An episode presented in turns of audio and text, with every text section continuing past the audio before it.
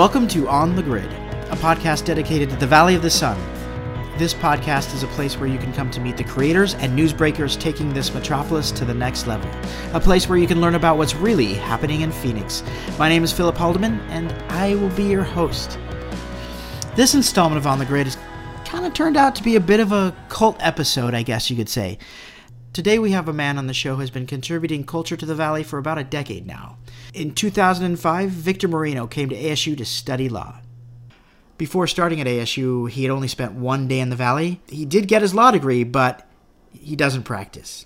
Instead, he has devoted his time in the local film scene and created Cult Classics.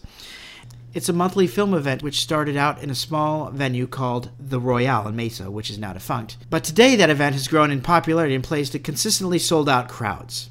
And look out, his new event called Jump Cut is getting some serious notices. And later in the show, we'll take a look at the Phoenix overnight sensation Okilly Dokilly. They're a local heavy metal band that got global notice by being, quote, not as fast as Bartcore and a little cleaner than crusty punk. We'll talk to the lead singer of the Ned Flanders themed band as he looks back on going viral in the age of The Simpsons. But first, the stale news.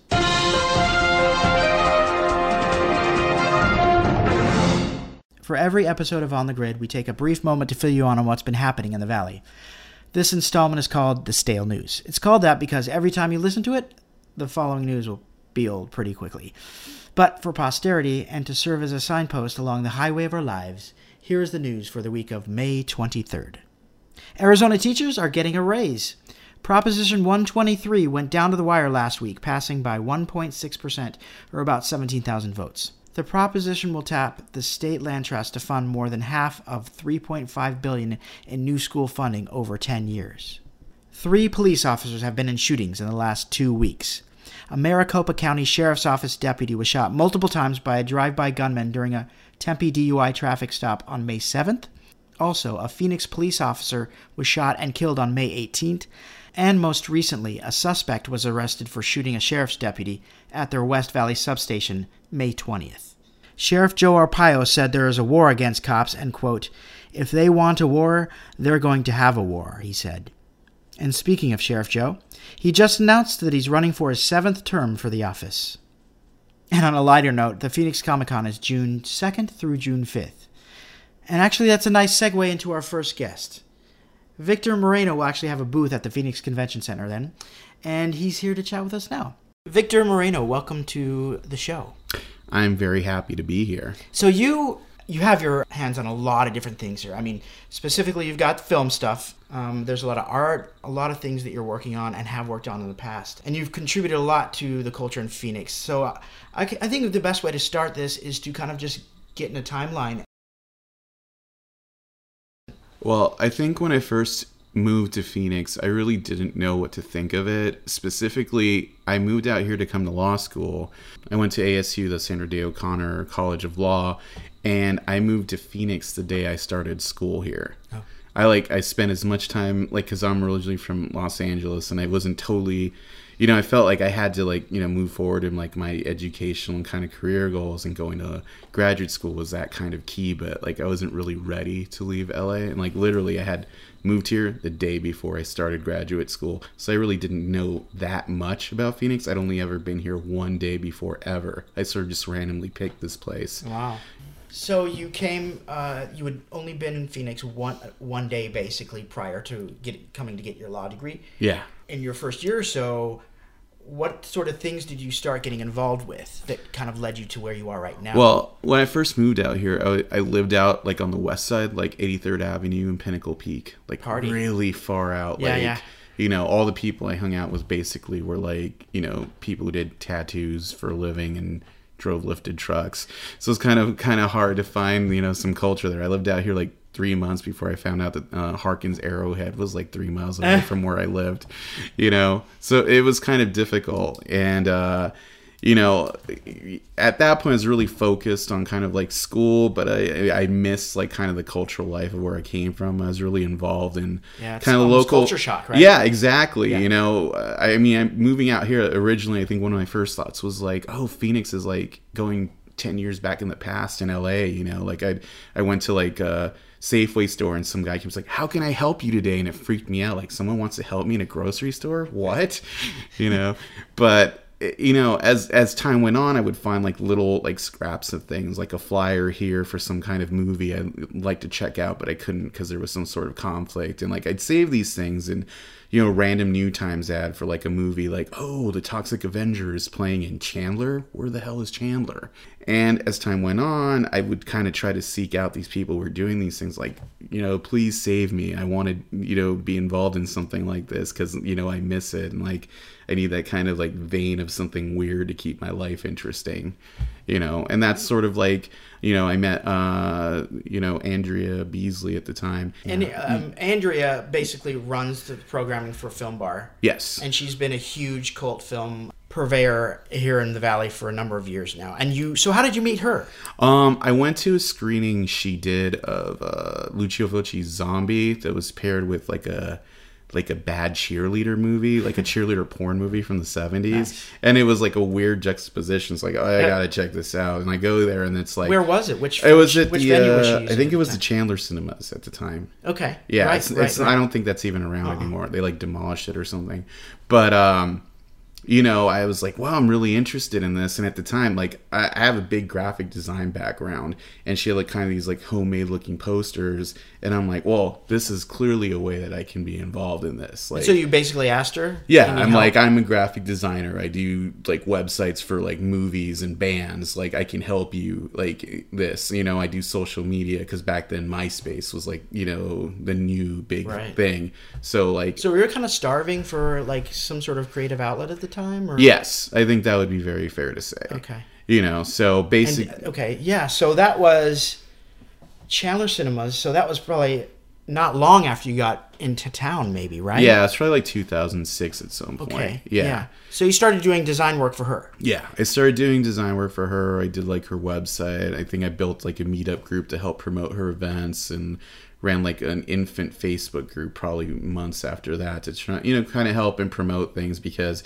I kind of have like a knack for it. I'm not like, I'm not saying I'm a carnival barker, but I totally sound like one, you know. And then every once in a while she'd go like to New Zealand or something, and right, while she right, was right. gone, I would like introduce like some of her screens. Kind of took over. Yeah, a little bit, not like completely, but like I'd help out. Like I was like one of the cohorts, you know. So you got involved with the Royale. Yes. Or well, that was that was a progression of her work, basically. Yeah, I you know I designed like the the name and the identity, like that whole place. I helped totally design from the ground up, and I was like really invested in it. And I developed like a few different like screening series for it. Like I did. That's where Cult Classics started, okay. and that's where like I started doing a video dungeon, which is like we would show movies on VHS with another kid who worked there, Justin. I don't remember what his last name was, but uh, you know, and we'd play these beat up copies, and it oh, was nice. sort of really interactive because at the time before we did the Royale, you know, Madcap was kind of like where she like kind of started like getting really into the room. Right. And that's sort of, I think that's where I met you. Yes, yes. You know, because at the time, because the room screened at the Chandler. Yeah, Chandler. Yeah, and then yeah. at Madcap too, because they brought out like Tommy, and then you were right. there with Juliet. By the way, folks, um, just so you know, like I actually was, I was in a movie called The Room, and that's how I fir- first met, met Victor. The Room became this huge, like huge, cult huge hit. cult phenomenon, an international really. So, and that's where I met uh, Victor because you actually showed Tommy Wiseau around. Tommy Wiseau was the director, writer, producer, blah blah blah. Of yeah, film, yeah. And you showed him around. Yeah, I was like, yeah, I was his like uh, handler, and that was a very um, unique and weird experience. I'm sure I could write a book about it, but Greg probably beat me to, to yeah, it clearly. Totally. Yeah. But being involved in that fandom like really helped me sort of find my legs at that time. The same way I guess some people are really involved in like Rocky Horror fandom that really helps them kind of branch out. But you were doing all these things that were jobs of like a PA would do. PA for yeah. like a for like a um for a theater company basically. Yeah, like you know movie theater. Yeah, like I would help Bill Moseley around and like okay. um the different people from Repo the Genetic Opera. Like I would you know so I was sort of like you know like I was a cohort and all that. So would you say that Cult Classics was kind of like when you first started? People got to know you more as kind of this guy. Yeah, because I'd been when the Royale started, I was really pushing to kind of like, well, I've helped you so like you know i was telling andrea like i've helped you so far in building this thing which you know it's like the the mecca of your Right. reaching for it and like I have a voice too, and I'd like to start doing these things, you know. And eventually, you know, she she kind of was like, "Yeah, no, go ahead, and like try it out and see how it goes." And this was when at the Royale. Yes, in Okay. 2011. So at that point, I was like pretty heavily involved in the programming of,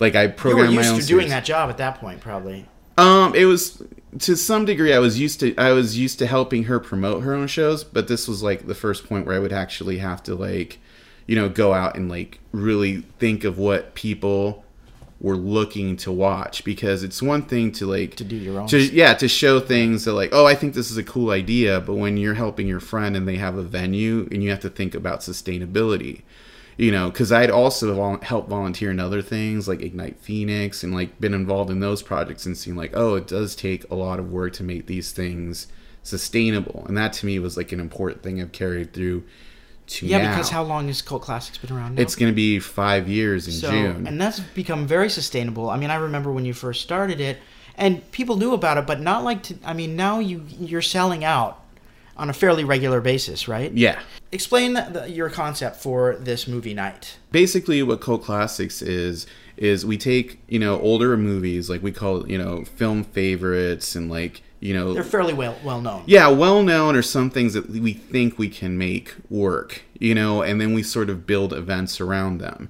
Uh, a year ago, we did The Last Starfighter, and we partnered up with, there's an arcade out in Mesa called Starfighters Arcade, and I s- said, we're going to show this movie. It's kind of right up your alley. I know you guys build cabinets. Can you build us a Last Starfighter cabinet just like in the movie? And we built in i got an elaborate green screen. They built the cabinet. We did like pictures green screen with fog machines. We had like an elaborate i do these elaborate pre-shows where i find old clips and kind of repurpose like found footage sort of like the pre-shows they do before the beginning of movies at like the alamo draft house. Right. we don't play trailers for random things. It's all themed to the pre-show. And then we raffle off prizes with our sponsor zia records so it just becomes this kind of big happening and we do custom a movie, posters yeah. yeah. custom t-shirts but i like the idea of bundling like artwork and Mm.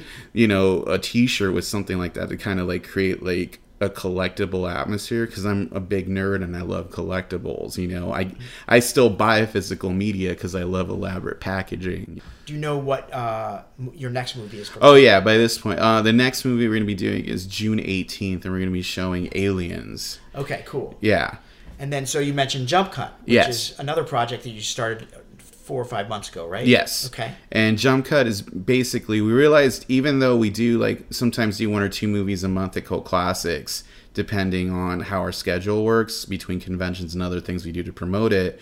There's all these movies people ask ask us to do that like, oh, are you going to play Hackers? Are you going to play Johnny Mnemonic? And I'm like, realistically, I'd love to play these movies, but thinking of sustainability and kind of getting into the market here in Phoenix, it's really hard to our auditorium seats 300 people and we don't own the, the venue where we run most of our stuff Pollack Tempe Cinemas. So it's we had to find a smaller venue to kind of do these smaller movies. So we've our our friends uh, opened up this barcade in Mesa that has a space that works as a micro cinema. So I'm like, let's try to show movies there, and it, we bundle it together. Like we can show Hackers or Johnny Mnemonic, and we'll do like free arcade games for everyone who shows up. You can drink, so it's sort of like because people ask us sometimes like, oh, why can't you do movies like at a smaller venue like Film Bar? And we can't because it's not really cost effective for us at our size. But here it's something different and they can drink and they can play games and then we do little giveaways and then kind of get a smaller more intimate experience something like cult classics but it's its own flavor It's a little bit more for your eclectic tastes, I guess. yeah just sort of Classics. yeah it sort of serves like the needs of like you know kind of giving us the credibility that we you, like i feel is important like we're trying to create a community of people who like eclectic stuff and not just big trouble in little china every year Why is that important to you?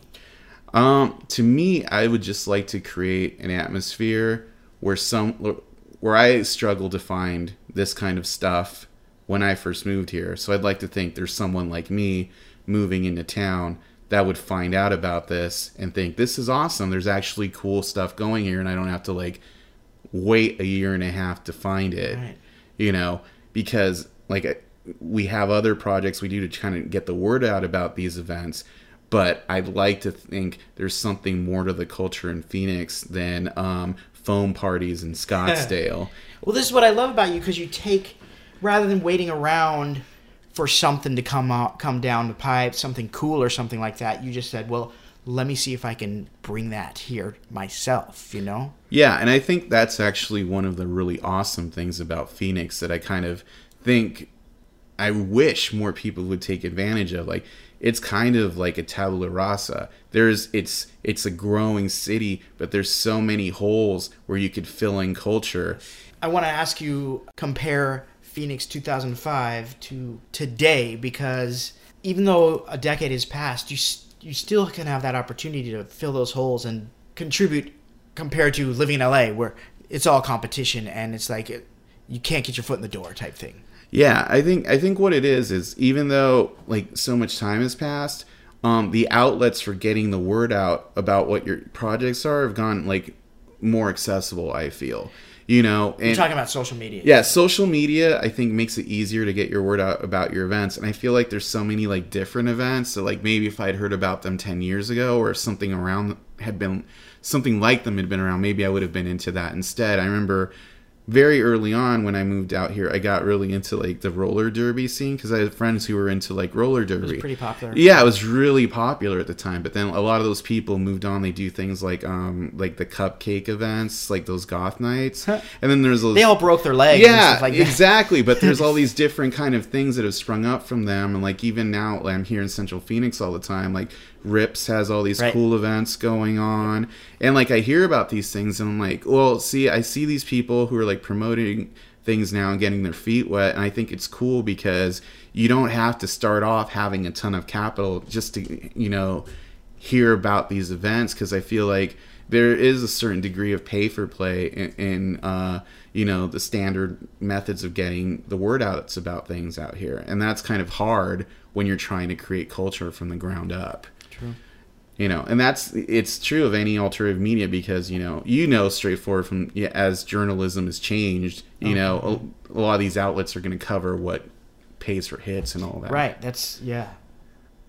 As far as film goes, Mm-hmm. um, anything else projects that you're working on that may not be ready f- for implementation, but that you've thought of that you want to might want to do? Yeah, I have like two I'm working on now. There's one that I'm trying to get launched in Phoenix proper, hopefully by like fall or like early next year. We found a venue for it, and it's just like something like different than Cult Classics is, but something that some of the same alternative feel to it.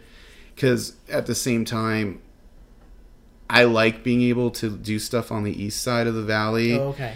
And but I know people always tell us, "Oh, I wish you could do stuff in Phoenix," or we found there's a venue out on the west side that we'd like to do things at. You know, but at the same time, I don't want to just keep repeating what we're doing. It's just kind of finding a way to to reach out to these people with different unique events so that our audience can kind of cycle through because I don't think we have like one audience for cult classics. We play a variety of things.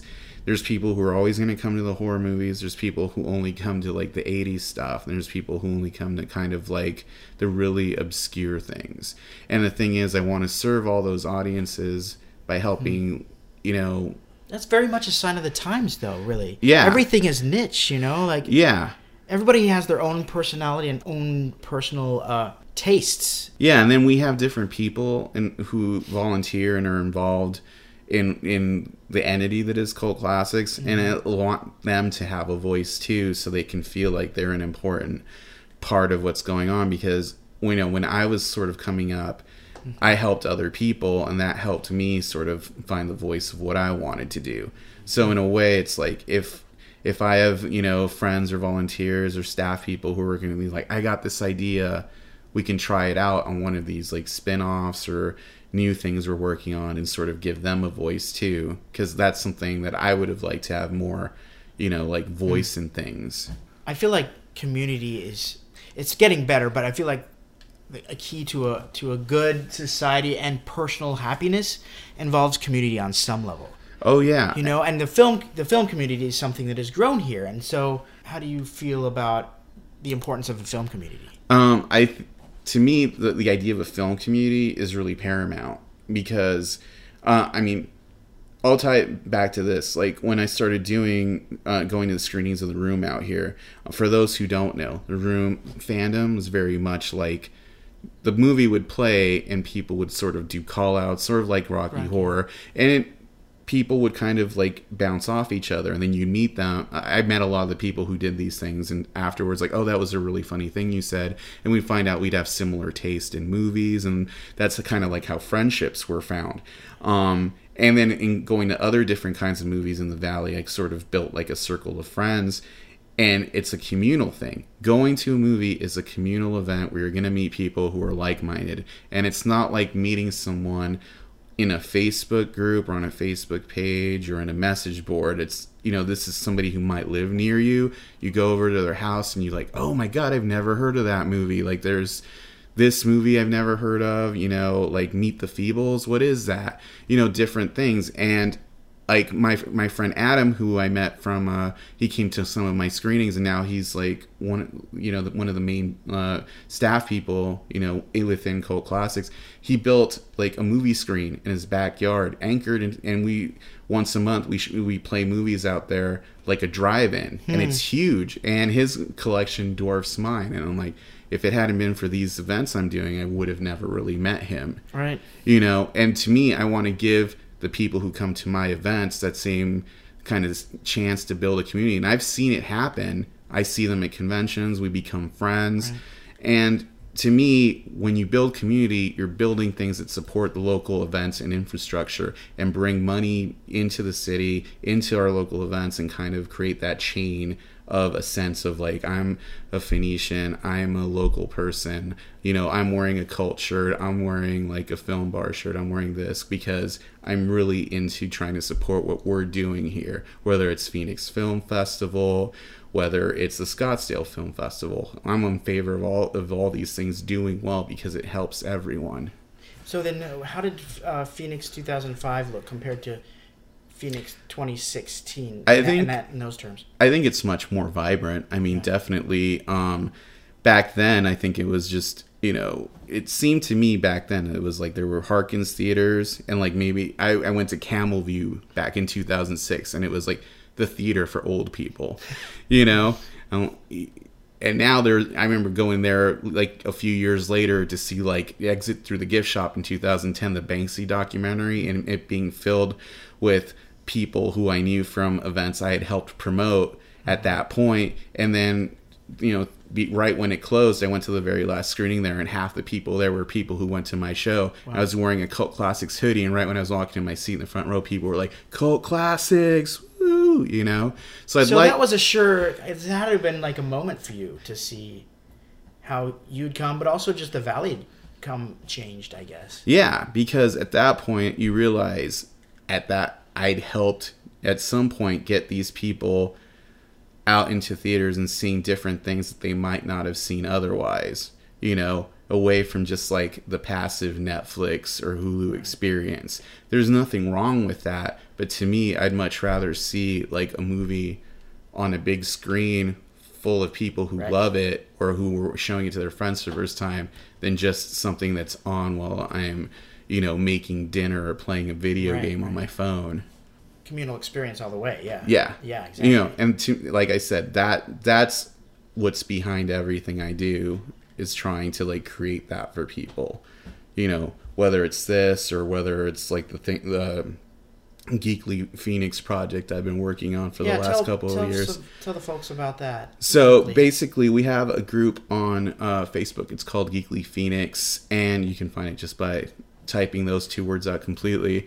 And it's a group where people who create events, promote events locally, can go there, post about them, and find like-minded people. It's I post about my film events there. I post about in- things I find that I think are interesting to kind of get the word out about them, and it, it, it, it felt to me that it was something that was sort of becoming needed in the last couple of years because like I you know little things were were were happening that were showing me that like getting the word out about events was becoming harder and harder. I would go on Yelp and it used to be Yelp events. Is people- because it's so saturated? Do you think? yeah, I, I think what it is is it's saturated, and then um, as as corporations try to reach out more to getting people to you know sample their products or um, take more control of bigger media channels, it becomes harder to get the word out about things without paying for it. Hmm. You know, and a lot of people don't have the capital to pay like you know two hundred dollars to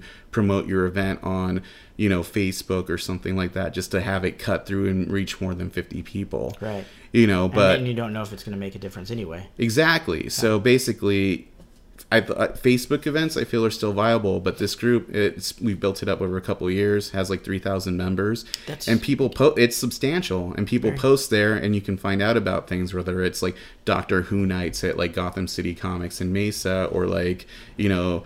Smiths versus the Cure or Obscura like Rips yeah. or something. Because I you know or Neil deGrasse Tyson at Comerica. I mean you know I think that's cool.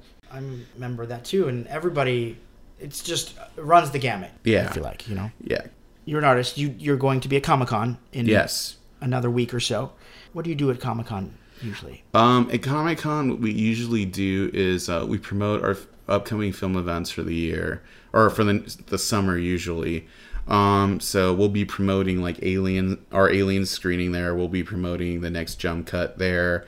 Um, we usually have some of our cult branded T-shirts and a lot of the event posters we do there, and more often than not, we're raffling off like you know movie tickets or things uh, that we're partnering with other people to do. Like we just were at Mad Monster Party this past weekend, and we were raffling off tickets to see John Carpenter perform his scores at the Mesa Arts Center at the end of June. Wow. You know, so that's one of the things I like to do too is partner up with other people who are doing cool stuff that's not exactly the same, but maybe fits the same audience. So we've partnered up with like Stateside and Lucky Man before for things that kind of These are big. These are big local partnerships. Um, where does your ability to to um, publicize things come from? Um, I, I think part of it was like when I was a kid, I was really into the whole zine thing and just kind of, you know, I grew up really sheltered and kind of, even though I was like sort of nerdy, I kind of had a talent for wanting to be involved in things. And even though like, you know, it was hard to find like a, a scene to fit in, I would try my hardest to kind of make my, you know, earn earn my points when I was there. Like I, I'll show you what I can do, you know, and that's I think that's always my attitude towards things. Like you know, like you think I can't do it, let me show you, you know, and I, I feel like very confident in the type of connections we've made as a community that I like to reach out to these people and say, look. I've helped these people. I've helped people find this connection through this fringe movie culture. Mm-hmm. This kind of fits in with that. Let's do something together that might be crazy or cool. You know. I mean, you had mentioned kind of bringing the cult classic thing to Central Phoenix, right? That's kind of what you were talking about. Yeah, like I'd like to do something out here, and you know, maybe like a Phoenix Center for the Arts or Okay, something like yeah. that. I think we're trying to make something happen. I can't specifically mention it yet, just because we haven't done like an official cross the I's dot the T's Sure. thing, but something cool at a different venue in Tempe, Okay. and that'll, you know, the word will be out about that Keep probably around Comic Con. Oh, Yeah. okay. So we're coming up. We're Yeah. coming up. Um, one of the things that's important for me at this podcast is to tell, share with people that we are not this um, right wing, uh, racist Joe Arpaio type community here. Oh, yeah. You know, and so I guess, I guess what I would ask you is, what would you say to people that might think that? I think just because you hear something nationally doesn't really represent the core of the people living there. I mean, if I if I mentioned, you know, Phoenix to like someone my dad's age, I suppose I could say they would say, "Oh, Phoenix, you know, they have haboobs and a dry heat, and that's where Joe Arpaio lives." Right. But if I was talking to somebody and say, "Why should I check? I'm thinking of moving out to Phoenix. What should I do there?" I would say you should come to uh, First Friday. It's the biggest First Friday in the country. You'll see lots of cool, amazing artwork. You know, Phoenix Comic Con is one of the biggest like cons in the country, and you'll see it take over an entire city to a degree where it's sort of scary. You can find And you can still get in as opposed to San Diego. yeah, right? exactly. You know, it's an ocean of people there. Here it's somewhat more manageable. And, you know, there's lots of alternative film spaces out here that, you know, even though, you know, the Camel View down in Scottsdale has become really fancy and foo foo, you're still getting an amazing degree of diverse films that you're really not going to see anywhere else but LA and New York. And a lot of people don't realize that. Even like, and it's spread out more just the Harkins Shea 14 and Valley Art. Oh, yeah. Valley Art plays anime almost every single week, and they've been playing all the Miyazaki movies, and half most people don't even realize that, you know. Yep. And it's just that's what I would say. It's just like poke your head, and you'll see that there's more to this place than like the Steven Seagal or Arpaio Comedy Hour. and it was the same way 10 years ago, but it was not as, they didn't have, as, I mean, you just had to look a little harder, I feel Yeah. like, you know? Exactly, and I'd like to think that maybe I help. I was one of the people that got that shovel and helped dig a little, you know, make that make that a slightly clearer path. Definitely. Are you going anywhere? Are you here in Phoenix? No, I'm still here in Phoenix. And what I mean is, you're you you've already laid down roots, but this is your home, I guess. I think yeah, for the immediate, you know, I'm not, I, I'm not, uh, you know, w- you know, waiting for the bus ticket to LA. Sure. You know, You're I not think tying yourself down for anything else. no, no, no. either, I I'm think sure. there's a lot of cool stuff coming that I'd like to help with in other ways too. I mean, the Alamo Drafthouse is coming Yeah. to Phoenix. I'd like to. Have you talked to them, by the way? Yeah, I've, I've been talking to them and seeing if we can make something happen there. Okay. And I, I feel like it looks good because I think that would be like a natu- natural progression. Totally. And that's? Chandler, right? Yeah, Isn't it? You know, and I'm and I feel like they're looking to expand throughout the valley. You know, Yeah. they're here for the long haul, and you know, if I can, Seems if like I can help there, I feel like that's a good legacy. You know, Totally. Mm-hmm.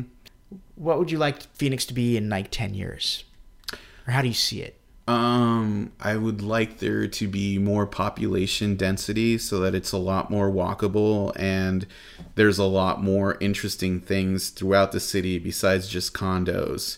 I'd like there to be multiple art districts besides Roosevelt. I'd like Grand Avenue to really develop into a really cool alternative arts district. I'd like Tempe to kind of wake up and realize that they're driving out the local art element and realize there's more to being a college town than having an urban outfit or strip mall on Mill. Um, I'd like Chandler and Gilbert to kind of realize they they have a position to create arts districts too. I think Mesa will have a much bigger arts presence in 10 years than it does now that hopefully will wake people up that there's a lot more going on there than just Mormon temples. You know, and I'd like you know I'd like it a lot to be a lot more like Tucson. Like maybe maybe it'll like converge and be like a a, a, blend of like L.A. today and Tucson now in ten years. Interesting. Yeah. Yeah. yeah. well, um, and all of this very, very within reach. I would say none of those things that you just said are completely like out of left field. These are things that are very possible in ten Yeah, years. I I, I think I mean, all- they're starting already. Really. Yeah, I, none of these are pipe dreams. I Right. feel like you know, I feel the current leadership here needs to have a little more vision in realizing you can't just condo build forever. There has to be things to attract people here. The fact that ASU is moving so much of its education uh, towards downtown is only going to make downtown more vibrant. So you need to have things there that are cultural to kind of feed that population. You know, and Tempe, I think, is going to have to compete with that more.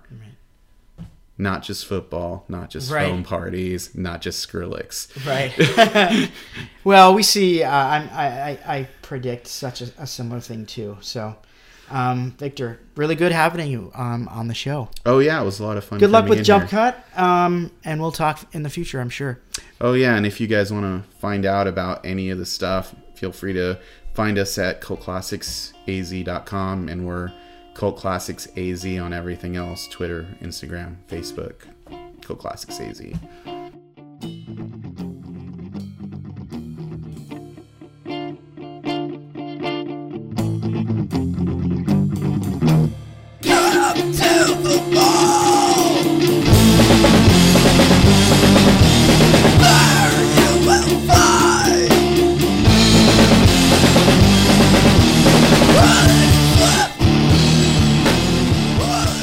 Now for a little bit of pop culture fun. Well, more specifically, Simpsons fun. You may have heard about a local band called Okilly Dokilly. In just a few weeks last year, the band amassed nearly 33,000 followers on Facebook, had been streamed thousands of times on Bandcamp, and accumulated hundreds of thousands of listens on YouTube. Even the names of the band members are Flanders themed.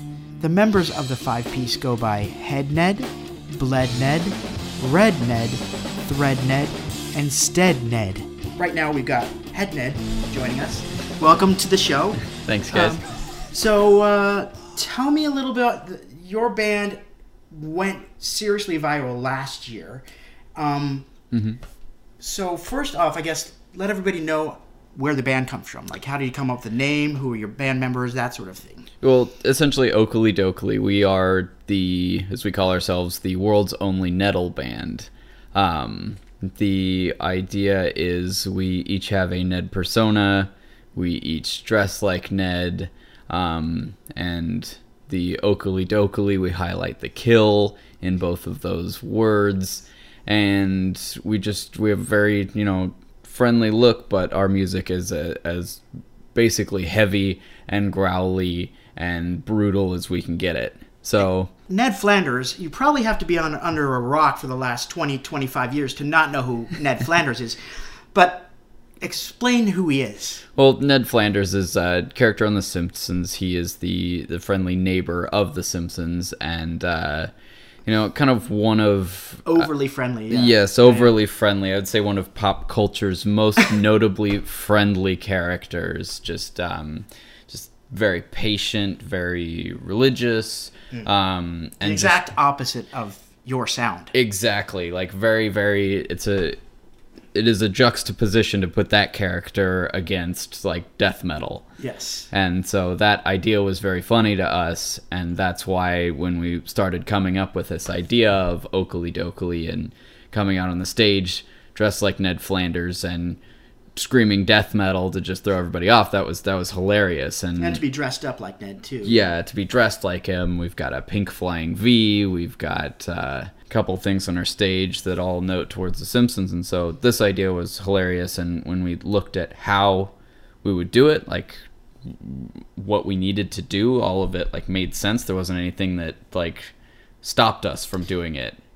And so, thus, we, we went through with it, and Okilly Dokilly So it was was born. all about maybe just like it was all about kind of just the naming of it, more so than try. I mean, and the theme too. But I guess what the point is like you guys aren't necessarily like singing about what Ned Flanders might talk about, or are you? all of our songs are direct Ned Flanders quotes Okay. as well. Some of them are kind of taken. So you gotta just like really listen really hard through the screaming to figure it out, right? Yeah, you can, and I mean a lot of it is it's it's repeated stuff, and it's um very Like for example, what would be a like one of our songs. We have a song called "Nothing at All," and the whole song, the only lyric that I use is "It feels like I'm wearing nothing at all." But the thing is, if you take really dark, heavy music and scream "nothing at all," uh, it uh, it sounds like a metal song. It sounds like any other metal song would. But if you take a step back and look at the band and look at the lyrics, and we're upfront about it, it's all almost all of it is just direct quotes from Flanders. And were you guys uh, just starting out as a band? I mean, you uh, everybody has their experience as musicians, right? Mm-hmm. Yeah. So were you guys just starting out, or was this? we had all played in like local bands for a while just around town you know just kind of the standard stuff not a lot of people coming to the shows and we were getting a little bit jaded from that and i think that kind of pushed this project is like we want to do something that if, if 10 people are going to be at a show we wanted them to go like what is going on there like we really wanted to Do something different. yeah, Yeah. do something different to kind of shake it up. So we had played in bands before, and so I, I wanted to instead of focusing on trying to find like musicians who like uh, knew were like way into this, I just grabbed some friends of mine who I knew played instruments, and I was like, look, you, I know that you play guitar. Let's let's do this. And like our synth player, I was like, synth in a metal band that mm, I don't know if that'll work, but yeah, let's do it. And it ends up it ended up becoming like a really really important part of our sound. So it's funny how that all came together.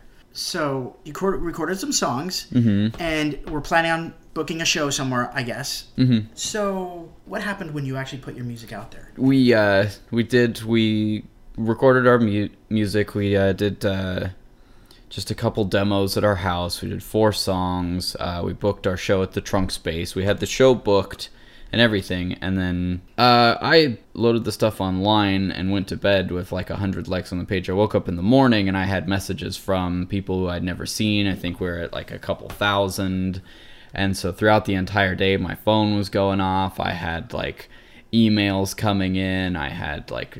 Did it freak you out? Uh, I yes. mean, obviously it's a good thing, but like that can be really jarring in a way, you know? Yeah, it was it was weird. I was at work and you're not supposed to be, you know, on your phone at work. So my phone's just sitting there on my desk. It's rattling off the, you know, rattling off the desk and uh I'm getting like people are emailing me like articles from uh like local like the New Times Like to, stuff they had already published. Yeah. And they hadn't even talked to you. yeah and we I, I did miss an important part. I did an interview with an australian magazine called rip it up. So so yeah so i That was the first one. yeah i published the stuff online. We were getting quite a few likes and and i did that interview that that next day that night. And after that interview hit they were pulling some quotes from it. I was just you know trying to be funny. I had some simpsons puns in there. He asked like where do you fit within the simp scene? And i said something along the lines of like we're not as fast as bart core uh, a little cleaner than crusty punk like throwing that stuff out there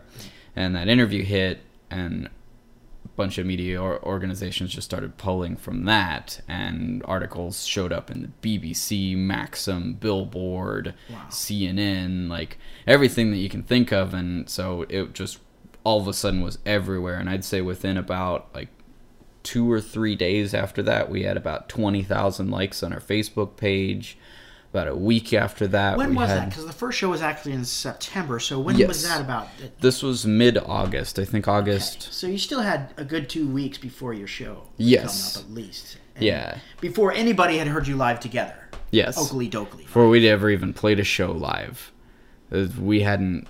Were you freaking out a little bit? Like, what, what are you, what are you thinking when, like, It, you know? it was honestly just it was too much to really like consider everything. Like our, our main focus was we we booked our first show before we put our stuff online, and it was at the Trunk Space, which uh, Mm-hmm. Small. yeah, pretty small little place. I mean, that- we're talking I think max 15 by 15, maybe a little bit, but no, this is like like the size of your living room almost. Yeah, I think the max capacity on trunk space is technically around 80 or so. Yeah. Um, and so we had, of course, done a little Facebook event, and that was where we're like, here's where our first show is. And uh, Were you worried that it would be like you'd need to go someplace else, maybe? yes, uh, we had considered that. We were, one of the main things we talked about is maybe doing a double of shows, like doing it like one early and one late so we could keep it at that location. But with only two weeks' notice, it's hard to find a different venue to set that up. And uh, I, I really love the trunk space, and so it was an opportunity to, if anything, bring a whole bunch of people like in God rest its soul, right? yeah, in their doors. Unfortunately, did close Yeah. just a few weeks ago. But yeah, it was an opportunity for us to bring a lot of people to the trunk space, and so we just uh, decided, okay, we'll play the show there. However many people get there, that's what we'll do. And we had already set up a second show, so if people missed that one, we had you know a fallback opportunity. And how was the sh- how were the shows? the the first show at the trunk space uh, turned out great um, i think we ended up having around 170 people there we were a little over capacity but it was crammed in there and um, we had to You had a full on kind of event. You did sort of yeah we did um, this uh, this group flim springfield they do simpsons trivias they set up like a whole springfield carnival right and actually JRC who uh, ran the ran the trunk space. That was that was his stuff. That was his. Thing. Mm-hmm. Yeah, he also did that. So he was he was really excited to set that up. We they said we're gonna do a carnival, uh, a Simpsons themed carnival in the backyard. Um, are you cool with that? And I was like, yes, that sounds great. Go for it. That was all I heard about it until I showed up there and the carnival was all set up and it was great. Um, and the show was crazy. We were rushing to write songs as well. You recorded how many songs? We had four songs recorded, and I think at the time we had like eight in the works. So we ended up like writing two or three more just to have like a full headliner set. And so these, you know, the thousands of people that wanted to go to this show, however many could get in, we could at least give them a full show. So we were working on songs. We were trying to figure out what to do with the venue. We were trying to answer the hundreds of emails that were coming in. We Any had- weird sort of uh, requests? Yeah, we did get a couple. Uh, I mean, it was it was tough to go through all of it. We had some some great, really, really great hate mail, which is my favorite. It's my favorite thing because uh, we call them homers.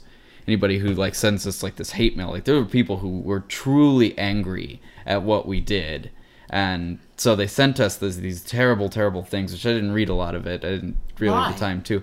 I don't know. People just hate Ned Flanders apparently, and it's hilarious to me that that This is genuine yeah hate. For yeah people were The were nicest guy in the world, huh? so against it. It was great because we called them homers, and you just read the stuff, and it does. It sounds like Homer Simpson is just like tearing into us, and that was it was funny to us. We we didn't care. We were doing this for fun.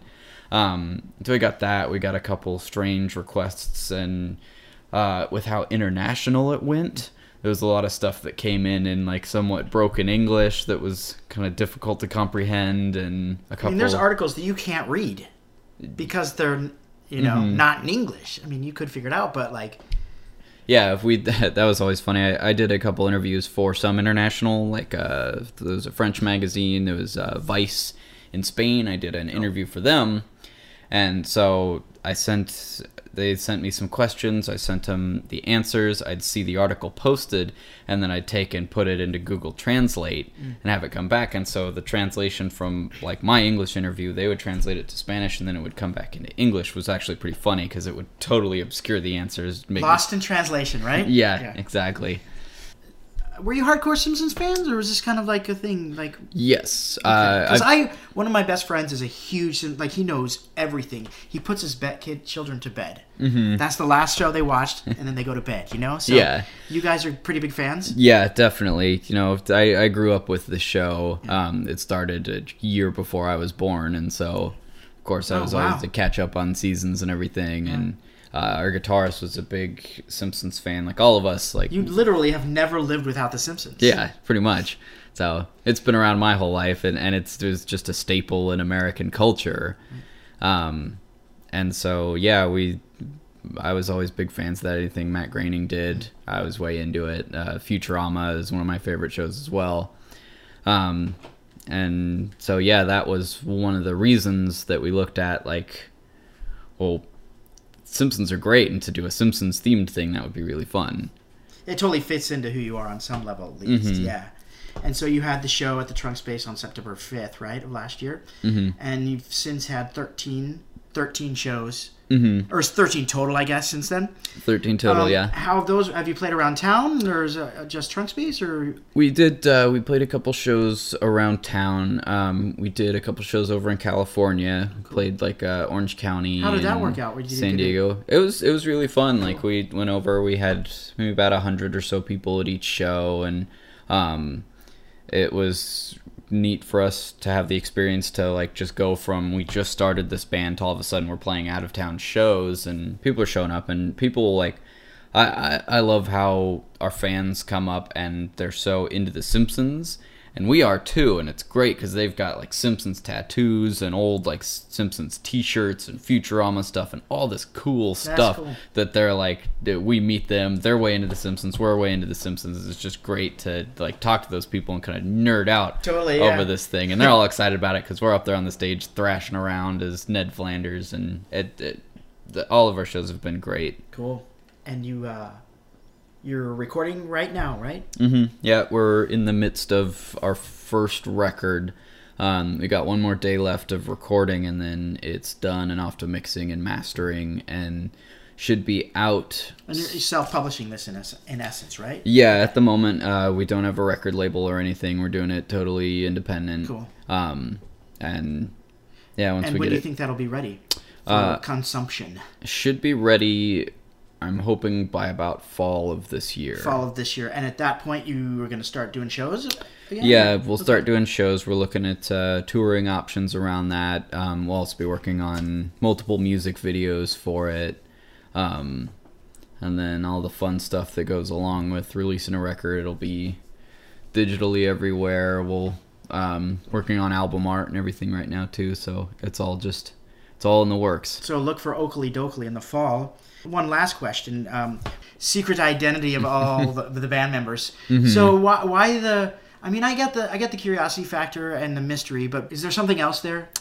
Uh, really, there's also the legality of it. Like, so far, nobody from Fox's legal department has reached out to us, and we're not entirely sure that that is completely off the books yet. So, um, if they wanted to take out a lawsuit against us, like, I'm sure that they could, and they'd find out who we are and everything. But just adding that, you know, one extra step of trying to figure out who we are is kind of worth it. And, um, you know that factor and also just keeping it like uh keeping the band as kind of separate from our personal lives because essentially the band are, are characters that we control and that we are and get to be but i honestly just can't wear the green sweater 24-7 it's especially not in the state Well, cool. We'll be looking for you um, near the end of this year. Thanks for joining us. yeah awesome thank you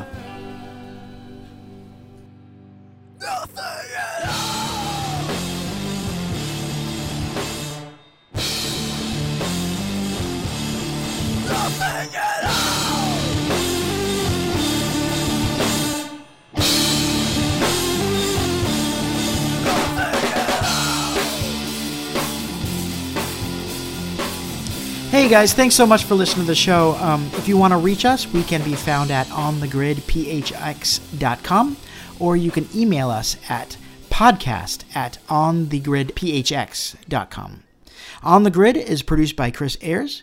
Intro music was performed by local band Factories. They can be reached at factoriesmusic.com. And by the way, sticking with our theme of local, we feature a different local band at the end of every show, and of course, that is Okilly Dokilly. We don't have a date on the next performance, uh, but you heard head, you heard head, head Ned, you heard Ned Head.